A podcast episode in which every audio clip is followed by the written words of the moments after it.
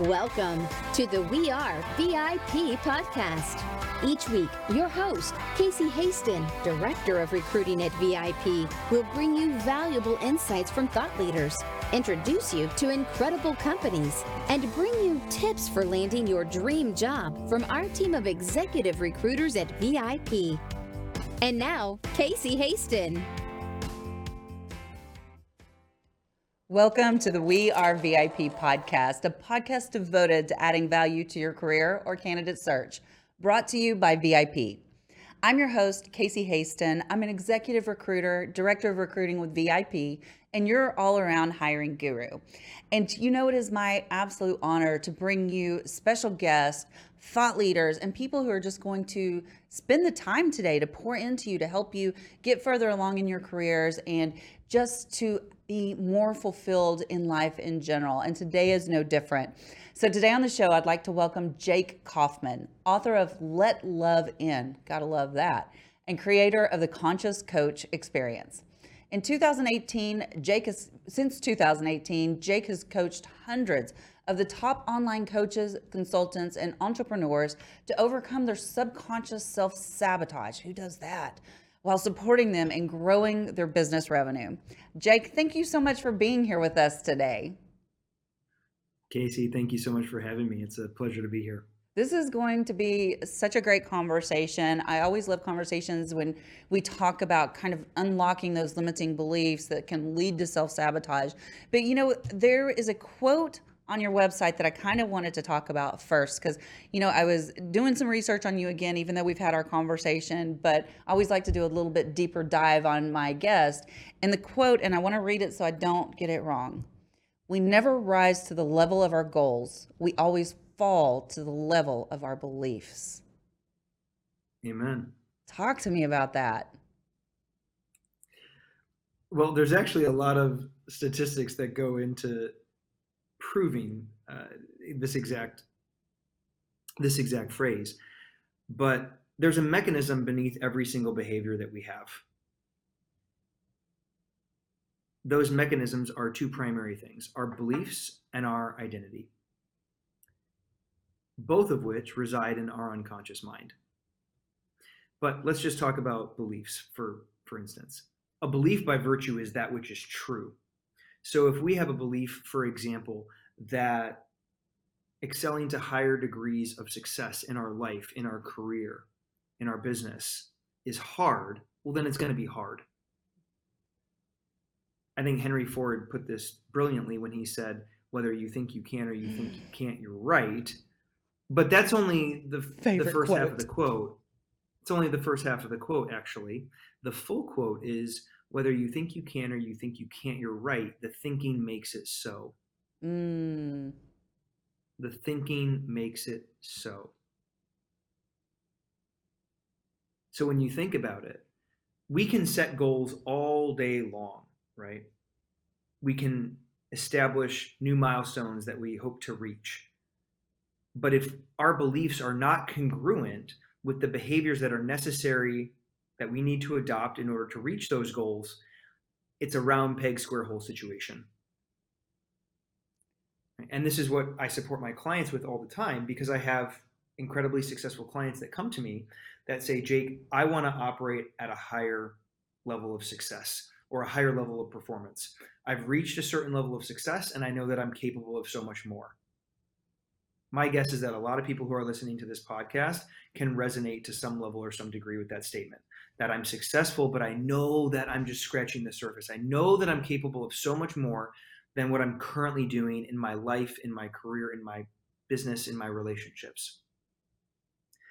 So many people focus their initial focus in terms of reaching the next level or creating a higher degree of success for themselves, regardless of what area of life it's in. Their first instinct is to adopt new behaviors but what determines our success with those behaviors is our beliefs. So, simply put, our primary task should not be to pursue success. It ought to be to pursue and uncover the barriers within us that stand against it. That is so good. Talk about diving right in. I love that. You know, one of the other things that I wanted to share that kind of reminded me um, when you talk about those beliefs and you believe those things to be true, the way we distinguish that in coaching school is that's true with a little t. That is not a truth with a big T. Like the earth is round, that's mm-hmm. truth with a big T. For most people. I'm not going to have that argument, but for most people, yeah. you know, you've heard of them. Oh yeah, but well, gravity. How about how about gravity? I think we can all agree that right? exactly gravity. So I mean, there are things that are truth with a big T, but then we have our beliefs, and you know, um, one another thing that I did when I was going through coaching school is we had to do a visual representation of our gremlin, and as I would have those beliefs, limiting beliefs, I would make a button and put it on my gremlin. And these are the things that, and one of the things, and I share this. This is really this is being vulnerable. One of my buttons said undeserving. Mm. I saw that as true. But that's true with a little t because it's not universal, right? It's not Correct. everybody has to accept it. It was just me. Right. But until you rewrite that belief, until you reprogram that truth, because a belief by virtue is that which is true, you're going to continue to produce results from the space of that belief. Yes. That's law. That is law. There is no way around that. If I have a bias, I am going to, however consciously or unconsciously, I'm going to seek out evidence to support or affirm that bias. And if I can't find it, what am I going to do? I'm going to create it. And that's what self sabotage is. Absolutely. And so that's what needs to happen in order for us to ascend to higher levels of success in any area in our life because we all have a threshold in terms of what we feel safe to receive in terms of love and intimacy in terms of financial abundance and opportunity anything that goes beyond that threshold is going to be received or experienced as a threat in our nervous system so what are we going to do when we experience a threat we're going to run away from it or we're going to push it away Yep. So we need to expand our threshold in terms of what we feel safe to receive. And that starts by creating beliefs that are necessary for us to adopt the behaviors that are needed to create a greater degree of success. 100% agree. And I think that starting your day with affirmations is, is a good way to, you know, I mean, one of the simplest things I did to combat that limiting belief is I would tell myself every morning, I am worthy mm-hmm. instead of I am undeserving. Sure, sure. And, and I would say that affirmations are a great start, but adopting a new affirmation to basically reprogram a belief is kind of like trying to put lipstick on a pig in many respects. What ultimately needs to happen is healing needs to occur around the experiences that created that belief in the first place. Otherwise, you can adopt all the affirmations that you want, right? You're going to ultimately still have you're going to have negative emotions attached to this old experience. And that's why they say that until you heal from the pain from the past, you're going to continue to recycle it in the present moment. Mm. So we actually have to go back in our work with our clients to determine okay, what happened in your life? What experience? What interaction? What happened that created that belief? And 99 times out of 100, it always stems back to childhood. Yep. Any belief beyond about 10 years old simply serves as confirmation bias to a previous existing belief. that we picked up in childhood. Of course, we experience painful, traumatic uh, things or we go through hardship well after when we're 10, of course.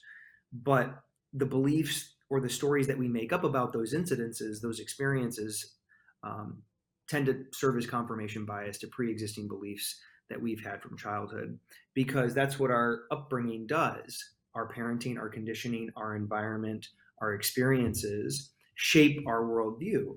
And that's what determines how we live, the actions that we take, the decisions that we make. And so we first need to determine okay, what are your beliefs? what created those beliefs what are those beliefs rooted in the experiences most specifically the painful experiences mm-hmm. And that's where we need to experience healing in order to separate experience from emotion. So that you no longer are however unconsciously or consciously looking back at this previous experience and continuing to see it through the lens of hardship or through the lens of you know something happened to me or someone took advantage of me. For example uh, spoiler alert in my book it starts with me in my mid 20s you know here i am this corporate professional i'm climbing you know, the corporate ladder i've achieved a fairly significant degree of success in my life at that time uh, at least it felt like it and I have I, I, start noticing these various patterns that I continue to repeat that sabotage me, that prevent me from excelling uh, as quickly as I would like to, as rapidly as I would like to. And so I'm like, okay, I need to figure out what's driving this. What is behind this that's that's causing this to, to repeat? And in, in meeting with a counselor and a therapist, it caused me to identify an experience that I had growing up as sexual abuse. Mm and so all of a sudden, I was able to connect the dots. I was able to see that this experience, as you can probably imagine, after someone experiences, anyone experiences any type of physical or sexual abuse, love and intimacy on some very fundamental level feels unsafe. Depth of connection starts to feel incredibly unsafe because of, of what you've gone through. And so as you continue to dive into greater degrees of connection when it comes to a romantic relationship, for example, or when it comes to a business partnership, or when it comes to managing people, right? It's one thing to be an individual contributor, for example, in the corporate world. It's a whole other thing once you start managing people and you have to really get to know them and, and you have to earn their trust and earn their respect and you have to make them feel safe and you have to ignite, right? All of that requires connection all of that requires connection and connection requires vulnerability it requires intimacy but if you've had painful experiences in the past like i had when i experienced sexual abuse connection and intimacy is going to feel incredibly unsafe. And so you're going to immediately run into resistance the moment you try to go there whether again whether it's with a romantic partnership or a business partnership or if you're managing employees and you're going to struggle. Because your nervous system says this depth of connection is unsafe. Like i mentioned we mm. right we all have a threshold in terms of what we feel safe to receive and that includes connection and intimacy so anything beyond that we experience as a threat and so what do we need to do in that moment? We need to retreat. And so what ends up happening a lot of the interpersonal conflicts that i you know support my clients in working through especially in the corporate space or especially in the professional space are the beliefs, of course, that they continue to carry around as a result of what's happened to them in the past that creates right the, this resistance that they experience not just within themselves but in their relationships as well because of right the stories that they make up about what somebody else said mm. right or what somebody else did right we're meaning making machines whenever someone says something or does something we need to interpret it and of course we're going to interpret it through the lens of our worldview which of course is determined by the experiences that have happened to us from a very, very young age. And so until we start to heal from the more painful experiences in our past, we're just going to continue to find ourselves in this loop. And that's what happened to me. I got fired from every professional job I ever had because, right? I know you're kind of like shaking your head. And you're like, what? uh, here I'm having this guy on my podcast come talk about, you know, how to achieve. Oh, I think it's great that you're talking about being fired, and I've been fired. It was the best yeah. thing that ever happened to me. Same, but and that's great that you have that perspective. But most people, a lot of people, will go through a painful experience like that, and they'll continue to carry around the pain, which means they just recycle the pain long after the event has passed. And so that ends up being the source of this resistance that they experience that blocks them from more easily or more rapidly you know ascending to the next level in their career or in business or when it comes to financial abundance. The same is true of even romantic relationship for example. If we get broken up with and it's a really painful experience for us of course we're going to start to create beliefs so that we don't get hurt in that way again which is Yeah. exactly what happened to me. After i got abused i started to act as if. I started to act as if i was successful as if I had it all together, as if I was fine. Right? How many people, you know, uh, can relate to that? All of that was just a self-protective strategy to hold people at arm's length because I was so worried about getting hurt again Mm. and about being taken advantage of again. So, how did this show up, for example, in the workplace? I would obviously hold my boss out here. I wouldn't ask for help. I wouldn't delegate. I would need to control. I would take everything on myself, right? Because I struggled to trust people, because of course my trust in the past had been severely fractured. How did this show up in romantic relationship? I would hold my partners at arm's length. I became avoidant because I had to become avoidant. It's how I started to protect myself. So all of these things go into creating a lot of these interpersonal conflicts that we continue to experience and carry around well into adulthood that prevent us from, dare I say, reaching our full potential, but at the very least becoming increasingly more successful than we are today. And there's a lot, again, like I said, there's a lot of science that goes into this to show that, you know, at a certain point in time, people tend to make the same amount of money year after year for like the vast majority of their career. Because anything beyond that, what do they end up experiencing? The very same thing that you did. I'm undeserving of more than this. Mm. They're not conscious to this, right? It's an unconscious thing, right? And so they just kind of stay there, right? They they plant their flag, and that's that's what kind of becomes the center of their comfort zone.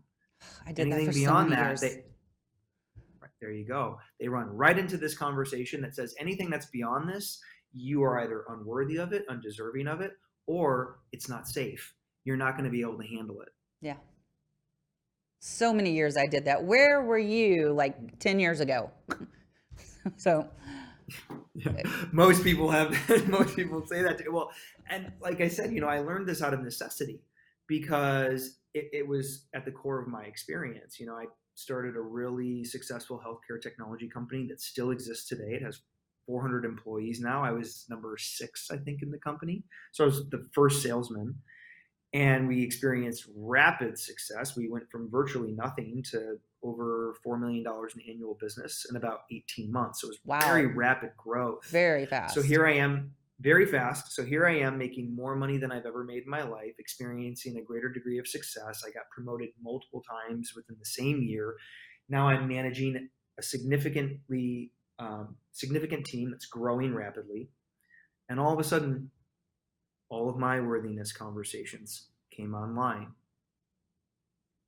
and I ended up getting fired because I started to create right there was this internal conflict that was going on within myself that says i wasn't worthy of more than this. And so i started to cre- that conflict within myself eventually manifested externally. And it started to create conflict. It started to show up as conflict between me and the people i was managing between me and my boss and of course that ended up having me get fired and that's what had me realize oh people don't have business problems they just have personal problems that show up in their business that's it so who's who's helping them through their personal problems?